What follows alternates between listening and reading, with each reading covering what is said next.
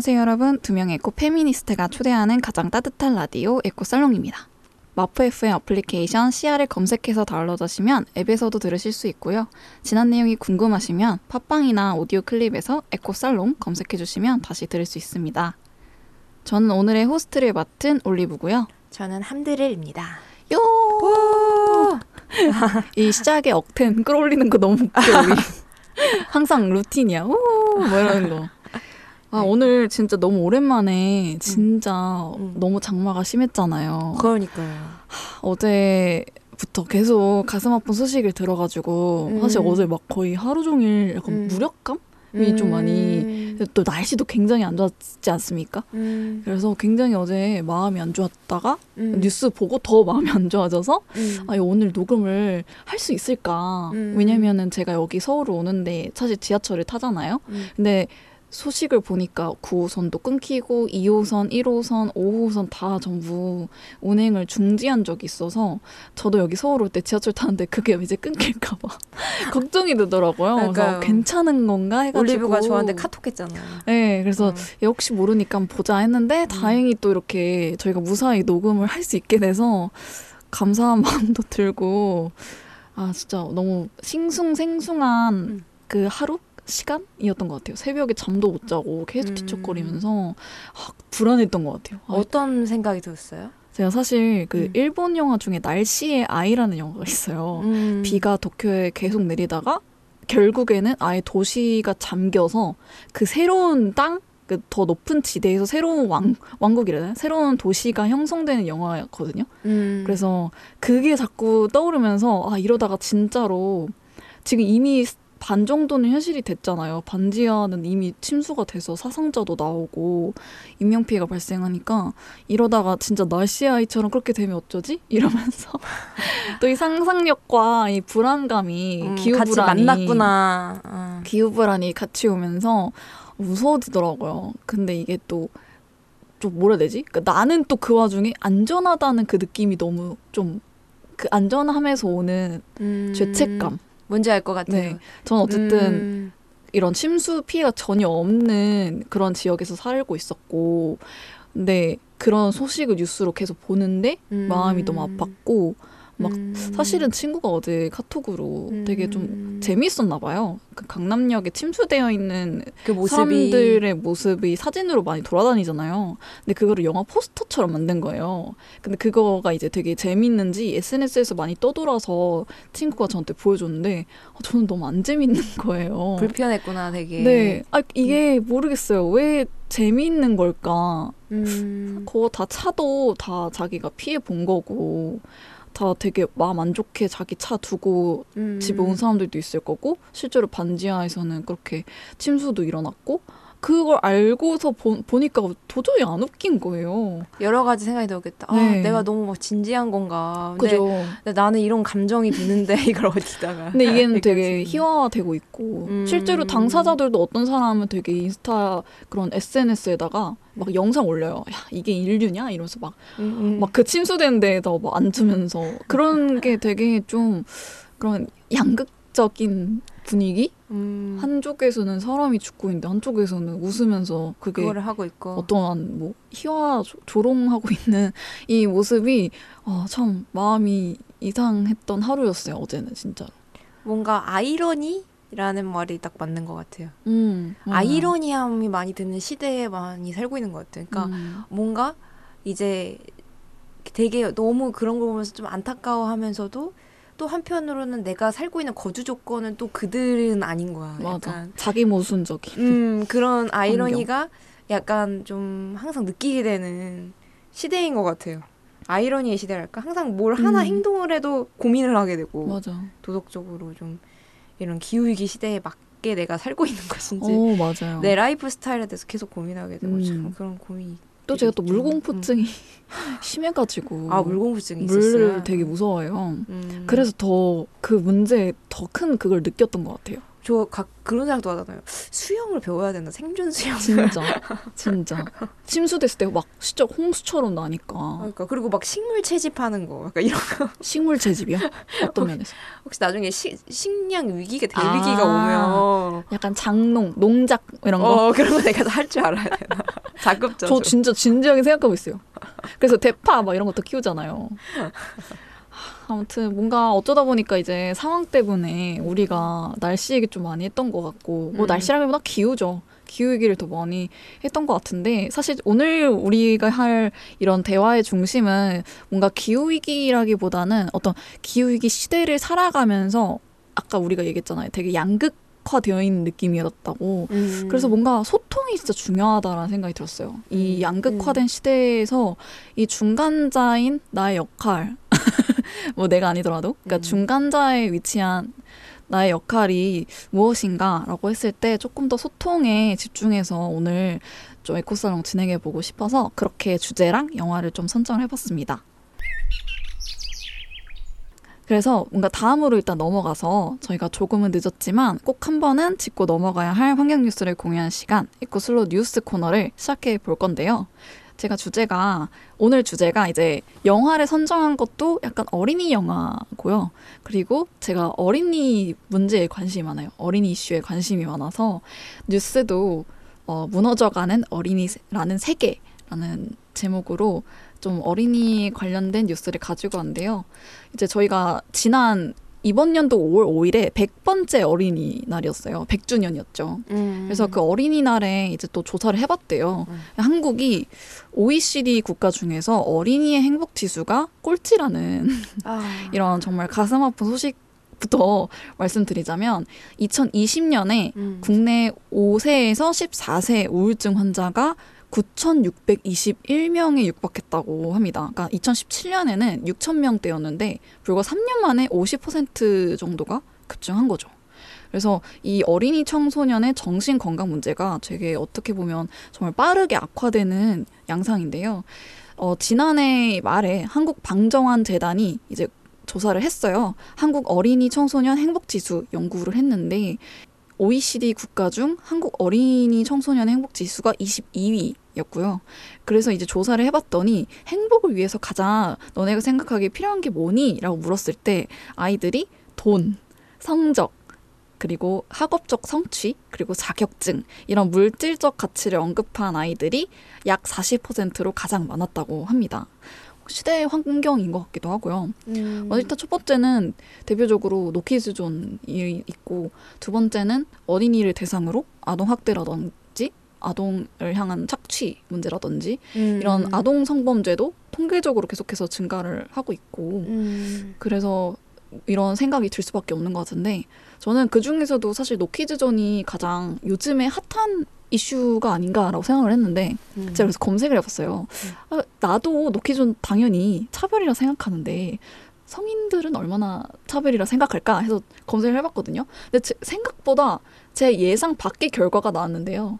2017년에 이제 노키즈존이 사회적 차별일 수 있다는 응답이 약 28%였는데요. 음. 지난해, 그러니까 2021년이죠. 뭐 2020년에서 2021년 사이에 또 조사를 해봤더니 17%에 그친 거예요. 그러니까 음. 더 낮아진 거죠. 사회적 차별일 수 있다라는 거에 대해서 생각하는 사람들이 더 낮아진, 그러니까 당연하다라는 그게 더 는 거죠. 그래서 이 노키즈존에 대해서도 아, 노키즈존이 있는 거 어쩔 수 없지 않느냐. 다른 매장에 가라. 음. 노키즈존이 없는 매장에 가면 될 일 아니냐. 라고 말한 사람들이 되게 대다수였고, 심지어 이제 자녀를 둔 부모들 중에 70%도 음. 아 자기가 노키즈 존에 대해서 어느 정도 이해가 간다라는 대답을 했다고 합니다. 뭐 인권 활동가들의 주장은 그래요. 어린이를 비롯해서 뭐 노약자라든지 장인이라든지 뭐 성소수자라든지 그러니까 그냥 그 존재 자체만으로도 이 음. 이유만으로도 주변의 눈치를 보고 자기 검열도 하고 애초에 장소에서 배제가 된다면 음. 그러니까 어떻게 음. 보면 사, 차별로 가득한 사회를 만든다라는 거죠. 그래서 대표적으로 왜 작년에 이제 독자들이 1위로 선정했던 책이 어린이라는 책이었대요. 김소영 음. 작가의. 음. 저도 그 책을 되게 읽고 싶다는 생각을 했는데 그 책이 좀 떠오르면서 어, 무너져가는 어린이라는 세계라는 음. 이 뉴스의 제목을 좀 떠올렸던 것 같긴 합니다. 아무튼 아이가 진짜 민폐일 수도 뭐 있겠죠. 사람마다 뭐 다를 음. 수도 있어요. 생각하는 게 음. 아이가 뭐 음. 누군가에게는 정말 고통스럽고 아이의 특유에 나오는 데시벨이 좀 고통스러울 수도 있어요. 근데 그거는 어떻게 보면 교육의 문제, 우리가 음. 아이들에게 좀 가르쳐야 할 문제라고 생각이 들어서 어, 실제로 예가 부족하다 한들 사회생활의 규칙을 제대로 배우지 못했다 한들 그거는 우리가 가르쳐야 할 문제라고 생각해서 참 이 노키즈 존이 아니라 예스 키즈 존 이렇게 좀 바뀌어서 오히려 우리가 음. 아이들을 좀 융화될 수 있는 조화될 수 있는 공간이 더 많아졌으면 좋겠다 이렇게 제가 뉴스를 좀 가져와 봤습니다. 그러면 올리브가 준비한 에코슬롯 뉴스는 여기까지고요. 저희 잠시 쉬었다가 에코살롱 특집 방송 시작해 보도록 하겠습니다. 여러분은 지금 100.7MHz 마프 FM 에코살롱을 듣고 계십니다. 에코살롱 덕질 방송 1부 시작할 텐데요. 오늘은 평소와 다르게 이제 선정한 영화부터 소개하려고 합니다. 저희가 다룰 영화는 굴뚝마을의 푸펠인데요. 좀 알고 계신가요? 이 영화를? 아. 원래 알고 계셨나요? 올리브가 추천해줘서 알게 됐습니다. 아 어, 근데 어, 보자마자 아 이거 왜 올리브가 좋아하는지 알겠다. 아 진짜요? 아 모르겠어요. 이게 설명할 수 없는데 그 사람의 스타일이란 게 있잖아요.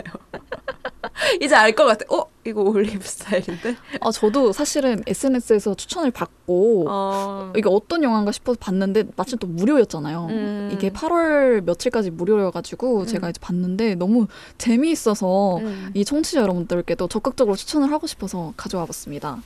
일단 이 굴뚝마을의 푸페일이라는 영화는 그 영화의 배경이 새까만 연기로 뒤덮인 굴뚝마을에서 일어난 이야기예요. 음. 근데 이 마을에서는 세 가지 원칙이 있어요. 아, 하늘을 맞아? 올려다보지 말 것. 그리고 두 번째 꿈을 믿지 말 것. 그리고 세 번째 진실을 알려 하지 말 것.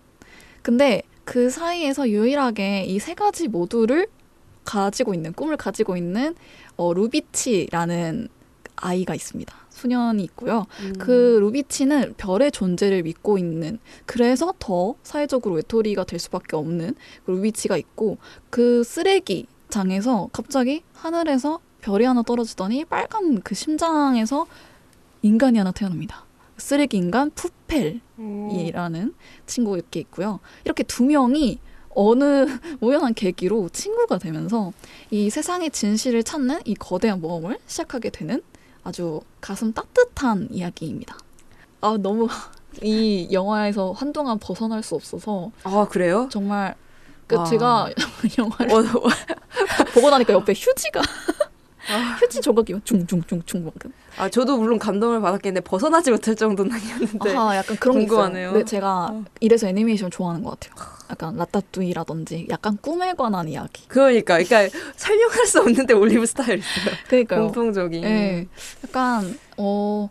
어, 가끔 저희가 아직은 어린이 같다는 생각을 하거든요. 음. 그래서 상상하는 거 정말 좋아하고 음. 내가 생각해 보지 못한 거를 보여주는 걸 정말 좋아하는데 그런 면에서 이 영화가 너무 재미있었어요. 세계관이 정말 특이하지 않습니까? 이제 잔뜩 스포가 나올 테니 주의를 하시고요. 이 영화를 이제 다 보시면 아시겠지만 음. 저는 사실 이 영화가 되게 기후 위기랑 직접적으로 연관될 거라 생각했어요. 어, 그러니까 그 세계관이 어떤, 어떻게 그렇게 해석했는지 궁금하네. 사실 그 네. 우리가 그 음. 그천공의성 라퓨타도 비슷하잖아요. 음. 약간 좀 너무 대기 오염이 심해져서 음. 되게 밑으로 내려온 사람들의 이야기였다면 그래서 이 굴뚝마을의 푸필도 굴뚝마을이 하도 이제 연기로 뒤덮여 있으니까 하, 이 또 환경 오염 어, 엄청 나구만. 그래서 사람들이 이렇게 어, 살아가는 건가?라고 했더니 그 굴뚝을 짚힌 이유가 그게 아니라 자본이 어떤 자본 때문이 아니라 아, 외부 세계로부터 차단시키려고 음. 일부러 굴뚝을 그렇게 계속 지펴왔다는게 너무 충격적인 거예요. 음. 아니 누가 이 생각을 했겠어? 당연히 우리는 아, 환경 파괴를 자꾸 해서 저렇게 됐나보다라고 생각하지 산업혁명 시기인가 시기인가 이렇게 생각하지 누가 외부 세계랑 단절시키려고 굴뚝을 짚을 생각이나 하겠습니까? 그래서 그런 세계관에서 좀 흥미롭던 것 같아요. 그리고 또 음. 대표적으로 썩는 돈이라는 개념이 있거든요. 이 영화에. 그쵸. 네. 도, 그것 때문에 굴뚝을 짚힌 거잖아요. 외부 음. 세계와 단절되려고 음. 이 영화의 이제 세계관이 이 굴뚝 마을은 유일하게 다른 국가와 다르게 돈이 썩습니다. 돈이 왜 썩냐? 돈이 안 썩으니까 자꾸 쌓아둔 사람들이 생겨서 이 양극화, 부 양극화가 생기니까 그걸 방지하려고 이 국가 리더가 썩는 돈을 개발시키려고 했는데 당연히 돈 많은 사람들 싫겠죠 싸우던 사람들은 음. 그래서 전쟁이 일어나다가 결국에는 이렇게 피신을 해서 사람들 밖으로 나가지 못하게 그러면 우리가 노출 안 될 테니까 그래서 이렇게 굴뚝마을이 되었다 세계관인데 너무 재밌지 않습니까? 이 세계관 자체가 저 약간 그 경제학자가 중간에 나오잖아요. 맞아요. 그 마을을 설립한 음. 그 사람이 약간 마르크스 라고 생각이 좀 많이 들더라고요. 그렇네. 맞네, 맞네. 약간 역사적인 그 비유를 좀 한 것 같다는 생각이 좀 많이 들었어니까 아.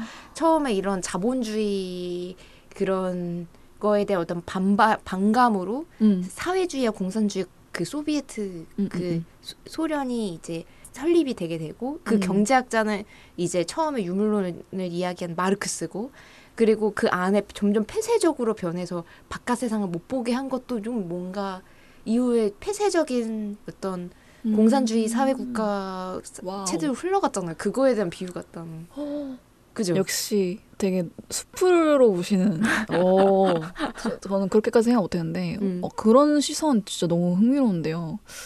그렇게 생각하면 진짜 재밌는 것 같아요. 저번에 히바로 때도 쌤이 음. 그런 얘기했잖아요. 그러니까 음. 그러니까 히바로는 어쩌면 제국주의를 비유한 영화일 수도 있다. 그 듣고 허, 허, 그랬는데 어, 역시 역사를 알면 영화가 더 풍부해진다는 건 맞는 것 같고 음. 저는 또 좀 재미있었던 게 뭔가 저는 루비치라는 인물 말고또 정말 다양한 인물들에게 이 감정이입이 되지 않았나 정말 너무 다양한 인물들이 나와요 단이라는 인물도 있고 그러니까 음. 푸펠이 일을 할 수 있도록 신고하지 않고 그러니까 푸펠이 굉장히 어, 이상한 쓰레기 인간이잖아요. 그 사회에서는 당연하지 음. 않은 존재란 말이죠. 음. 그래서 사람들이 신고를 해요. 그래서 이단자라는 조, 그런 조직이 있는데 그 이단자들한테 잡히면 바로 이제 바다에 이렇게 떠, 떠밀려가는 그렇게 아주 끔찍한 일이 생겨서 푸펠의 친구인 그 루비치는 당연히 푸펠이 신고되지 않기 위해서 이렇게 노력을 하고 그 주변에 조력자들이 있었고 또 이제 반대하는 사람들도 있었는데 어떠셨어요? 보면서 약간 아, 이 인물 되게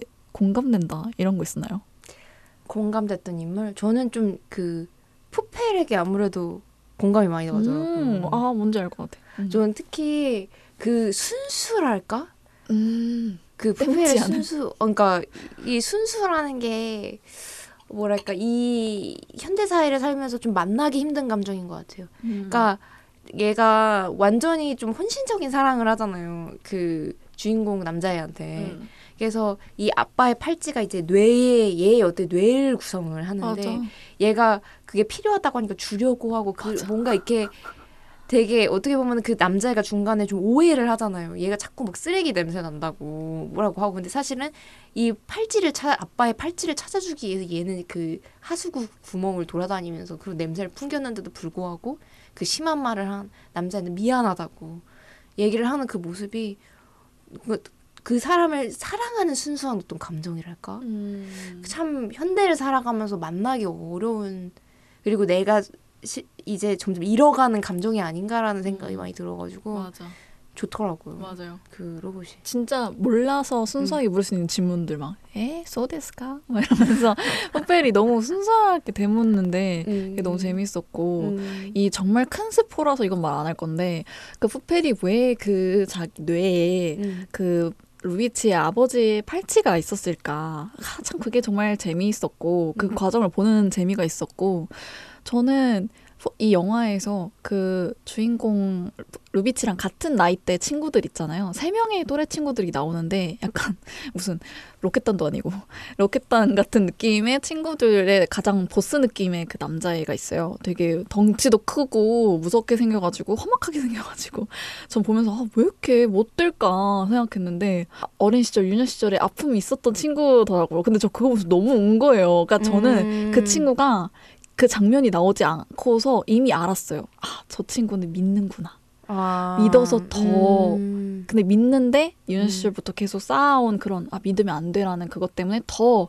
자기가 그 자기 방어적 기질 때문에 더 저렇게 날뛰는 거구나 그래서 그걸 예상하고 보니까 더 마음이 아픈 거예요 음. 근데 아니나 달라 장면에서 막 별을 실제로 봤잖아요 그 친구가 험악한 친구가 근데 나중에는 그래서 도와주잖아요. 루비치가 이제 멀리 올라가서 하늘로 올라가서 사람들에게 별을 보여주려는 그런 시도에 좀 가담을 하는데 그거 보면서 저 되게 많이 울었던 그런 기억이 나서 마음이 아팠고 그 인물한테 계속 공감이 갔던 것 같습니다. 오브 더 레코드인데 약간 그런 것 같아요. 자기가 싫어하는 사람을 가만히 보면은 자기가 되고 싶은 욕망이 담겨 있다는 말을 음. 좀 제가 음. 들었거든요. 어 맞아 진짜 공감해요. 음. 네, 저도 그런 생각이 문득 들더라고요 그 영화 보면서.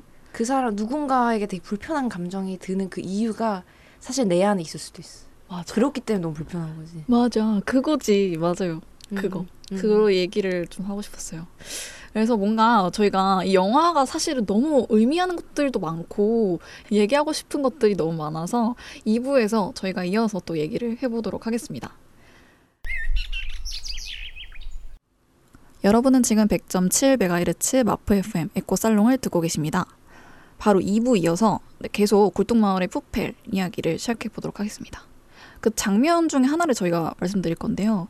어, 굉장히 첫 장면이에요. 초반 장면이고 푸페리라는 존재가 처음 드러난 장면인데 할로윈이었어요 마침. 그래서 할로윈이어서 모두가 이제 가면을 쓰고 되게 푸펠다운 애들이 되게 많아서 모두가 이제 할로윈이 끝나고 가면을 보는 도중에 가면이 아니라 진짜 그냥 자신이었던 푸펠이 굉장히 당하고그 자리에서 사람들이 어 얘는 왜안 벗지 하면서 아 쓰레기가이다 하면서 손가락질 당하고 도망다니는 신세가 됩니다. 어, 이걸 보면서 어, 너무 좀 공감이 되는 거예요. 부펜한테 감정이입이 되더라고요. 좀 비슷한 감정을 느껴본 적이 있는지가 좀 궁금했어요. 또 간접적인 경험을 내가 봤다, 들었다 이런 경험도 좀 궁금했고요. 어, 사실 제가 할 말이 있었어요. 아, 제가 이런 경험이 있어요. 최근에 있었던 경험이에요? 네, 아, 네 최근에 있었던 경험입니다. 어, 음. 제가 이제 친구랑 이제 오랜만에 오랜만에 정말 친구를 만나서 기분 좋게 이제 만나는데 어 제가 항상 그 친구를 만나면 듣는 질문이 있어요. 남자친구는 있니? 이 질문인데 아, 그때마다 그냥 아 없지 이렇게 얘기를 해요. 근데 그게 한 네 번째였거든요. 음. 그래서 그 친구랑 만날 때마다 남친과 제가 없으니까 야또 이렇게 말하더라고요. 야너 머리 자른 것도 그렇고 너 혹시 이상한 사상 생긴 거 아니지? 이렇게 얘기를 하더라고요. 그래서 아. 뭐 이상한 사상이라는 게 뭔데? 그러니까 오 약간 동성이라던가 뭐 이런 얘기를 하더라고요. 어머, 그래서 그 제가 친구. 그래서 제가 그 얘기를 듣고 약간 야 일단 술 술부터 마시자. 제정신으로 너랑 못 있겠다. 우리브 되게 사람 좋구나. 나랑 손절했을 텐데. 그게 참 복잡한 것 같아요, 관계가. 어, 아니, 그, 그, 그쵸. 또 다른 면에서는 또 좋은 친구일 수도 있고. 또 참. 아무튼 그 얘기 듣고 어. 좀 많이 멘붕이 왔어요, 사실은. 이 얘기 듣고. 사실 저도 무의식적으로 어. 무슨 생각을 했냐면, 어. 제가 막 연애 프로그램 되게 좋아하거든요. 환승연애라든지, 뭐, 어. 하트 시그널이라든지, 음. 그런 좋아해가지고 항상 음, 보는데요. 재밌지, 재밌으니까. 어. 그걸 보면은 항상 공통 공통점이 전부 다 긴 생머리에 웨이브 하시고 음. 되게 프릴한 드레스 약간 이런 거 입으시고 정말 누가 봐도 딱 이성의 중심적인 그런 구도를 만들어가는 거 음. 그런 프로그램에서 대상화되는 여성분들의 이미지들이 너무 다 똑같더라고요. 음. 그래서 그걸 보면서 아, 나는 저런데 나가면 인기 없을라나 이런 생각을 좀 했어요. 어. 그때부터 계속 머리 짧고 후줄근한 티셔츠와 튜닝 바지를 입고 다니는 제 모습이 아, 이성적으로 별로 안 끌리는 스타일인가? 아니요. 이런 생각이 그 친구 되게 불쾌하다. 아니, 아, 아니 열받. 아니, 그러니까 그 친구가 그 얘기한 게 아니라 저 제가 그런 생각을 한 거예요. 아, 근데 그런 느낌이 들게 만든 거잖아. 그 얘기를 듣고 거지. 어떻게 보면 좀 폭주를 한 거죠 제 안에서. 아니야 아니야 전혀 아니고 그, 그친구 너무 배, 상대에 대한 마음을 헤아리려는 그런 마음 자체가 너무 없는 것 같아요. 배려심이 나. 음. 음. 그래서 뭔가 이 푸페를 보면서 그때 제가 좀 음. 생각이 나더라고요. 아, 아. 이, 이 평소에 음. 약간 아 이래, 이러면 내가 대시를 이래서 못 받는 건가? 이래서 내가 4년 동안 연애 못한 건가? 뭐 근데 뭐 이런 생각? 그런 감정이 들게끔 사회가 만드는 게 되게 그래요, 맞아요. 같아요. 그러니까 미디어를 볼 때도 그렇고 음.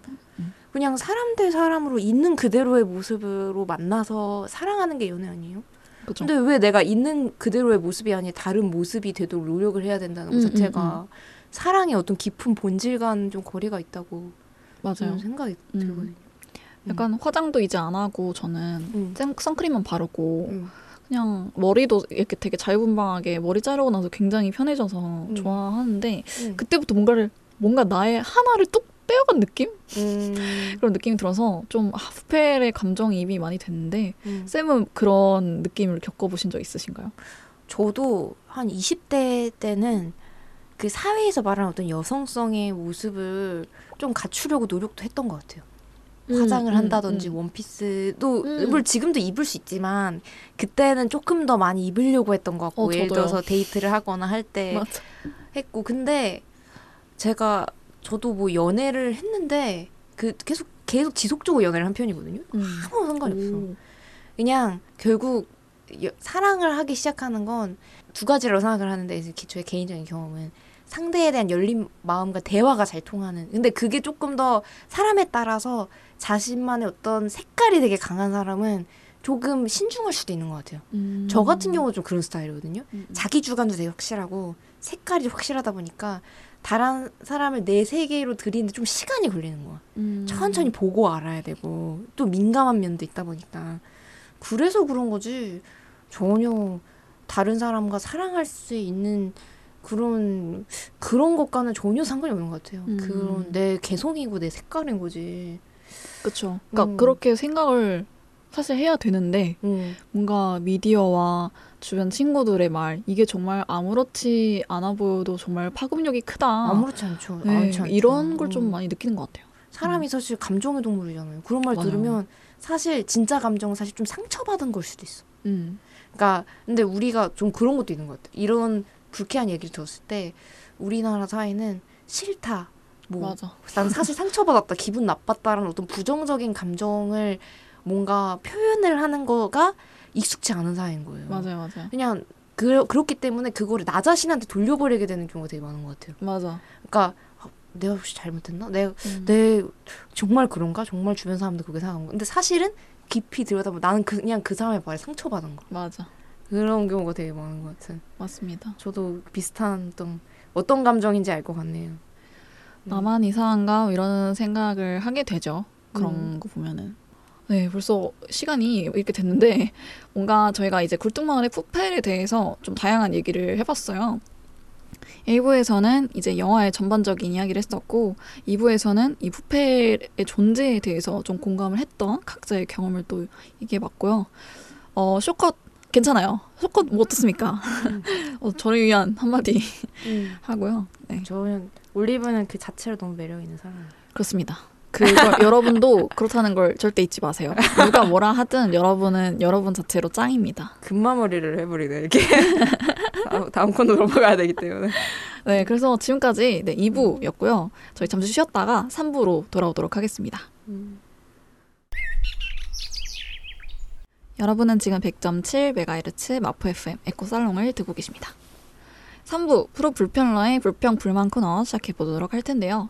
오늘 제가 불평할 왜 어, 이렇게 불평이 많은지 모르겠어 내 인생에 불만이 많은지 모르겠는데 네 최근에 정말 뜨거운 어, 이슈가 된 적이 있습니다. 그 만 5세 입학 추진에 관한 어, 정말 뜨거운 이슈였어요. 정말 모든 학부모 분들이 나와가지고 시위도 하시고 제일 먼저 나오는 이야기는 그 아이의 그 단계 있잖아요. 발달 단계에 맞지 않다라는 이야기인데, 근데 저는 이렇게 좀 다른 시선으로 봤을 때 리터러시에 관한 얘기를 좀 하고 싶었던 것 같아요. 리터러시가 이제 한국어로 말하면 이제 문해력이라고 해서 내가 어떤 이 글자를 봤을 때 그 앞뒤 문맥을 파악하고 또 해석을 하고 올바른 정보를 종합해서 내가 주체적으로 판단하는 그런 능력을 말하는데요.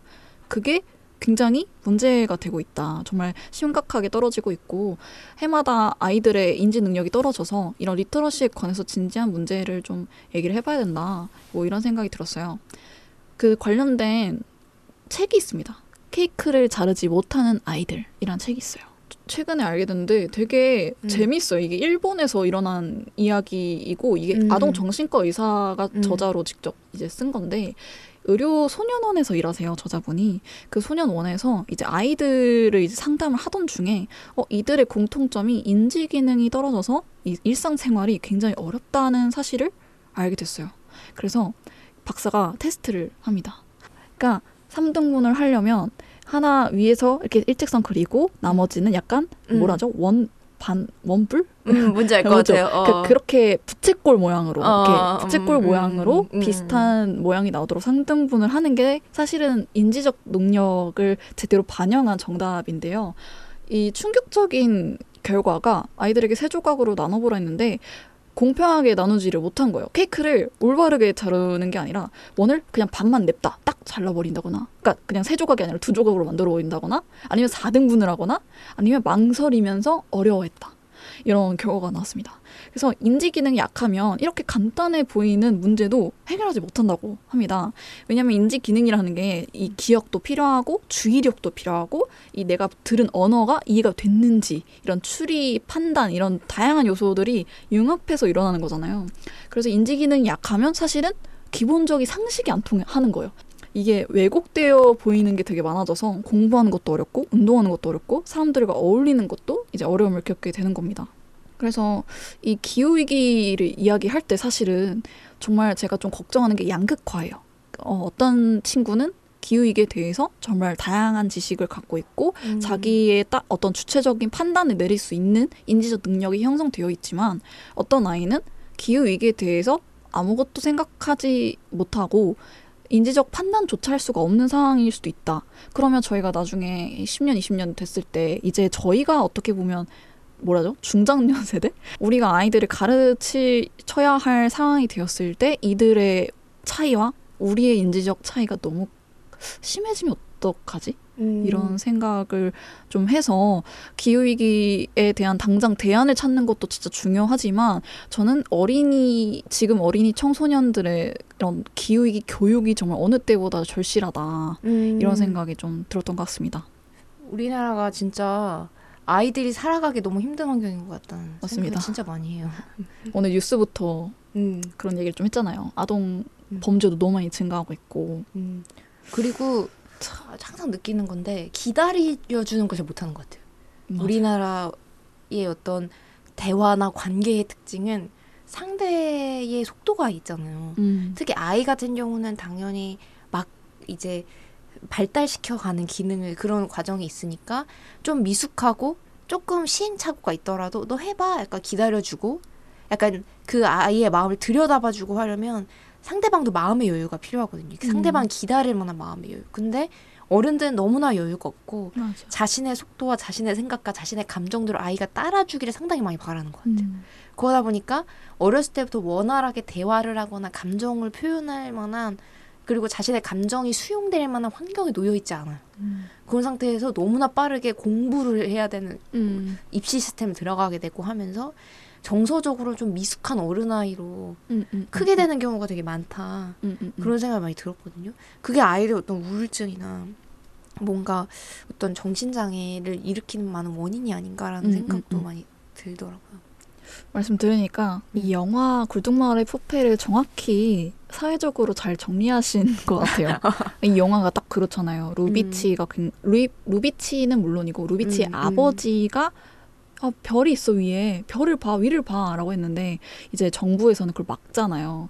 그래서 그 정부가 막다 보니까 당연히 사회 문화적으로 이게 당연히 터부시 되고 그래서 아버지가 정신 이상자로 사실은 이 마을에서 불리잖아요. 미친 사람이다. 그리고 루비치도 어, 미친 자의 아들이다. 이렇게 좀 얘기를 듣고 그래서 루비치도 자기가 되게 이상하다라고 생각을 하죠. 그래서 말씀하신 것처럼 사람이 한 사람 바보 만드는 건 정말 쉬운 일이구나 그런 걸 느꼈고 그래서 우리가 저렇게 굴뚝마을처럼 되지 않으려면 우리가 지금부터라도 뭔가 지금 아이들이 겪고 있는 문제가 무엇인지 좀 똑바로 직시하는 것도 좀 필요한 것 같아요. 이 케이크를 자르지 못하는 아이들의 41페이지 에 이런 말이 나와요. 아이들은 어느 날 갑자기 잘못된 행동을 하는 게 아니라 태어났을 때부터 비행을 저지른 현재까지 삶 전체가 이어져 있다. 이런 말을 하거든요. 그래서 여러분들 청취자분들께서도 우리가 기후위기를 이야기할 때 어떤 소통에 관한 측면에서 다가갔을 때 내가 갖고 있는 이 인지적 능력이 남들도 똑같지 않다는 걸 인지하는 음. 것도 진짜 중요할 것 같아요. 그때부터 시작이 되지 않을까. 이런 생각이 들어서 오늘의 불평 내지, 넋두리? 걱정거리를 좀 이야기해봤습니다. 그러면 지금까지 저희가 이 굴뚝마을의 푸펠이라는 영화를 바탕으로 정말 많은 이야기를 나눠봤는데요.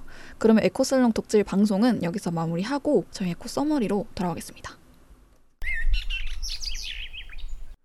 여러분은 지금 100.7MHz 마포 FM 에코 살롱을 듣고 계십니다. 이제 오늘의 마지막 코너 에코 서머리만을 남겨두고 있는데요. 오늘 어떠셨나요, 드리쌤? 네, 오늘 전 항상 이제 올리브의 취향인 영화를 볼때 네. 항상 되게 즐거워요. 아, 올리브가 이런 어떤 감정을 느낄까 이걸 보면서 어떤 이야기를 들려줄까 항상 궁금해하면서 많이 봅니다. 예, 저는 올리브가 여기서 꿈을 봤다고 했는데 또 같은 영화를 봐도 사람마다 시선이 다르잖아요. 음. 저는 여기서 어떻게 보면 우리 어떤 현실 우리 살아가는 어떤 현실의 어떤 단면을 또 많이 느낀 것 같아요. 음. 그래서 마지막에 보여줬던 반짝반짝거리는 별빛 이후의 것도 저는 상상을 하게 되더라고요. 그 맞아. 별빛을 보고서 나갔던 이 소년이 나중에는 어떻게 될까?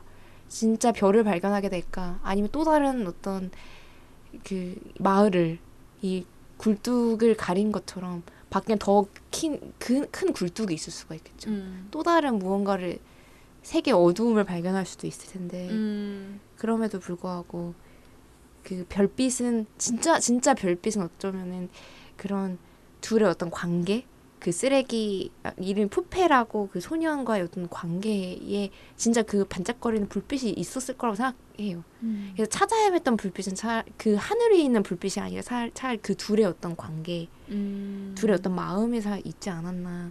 사실 저는 그런 생각도 많이 들었거든요. 그러면 음, 음, 음, 설사 바깥의 세계에 나가서 아무리 큰 고난을 맞이하더라도 그 불빛으로 나아갈 수 있지 않을까라는 생각도 했습니다. 음. 그래서 굉장히 재밌게 봤고요.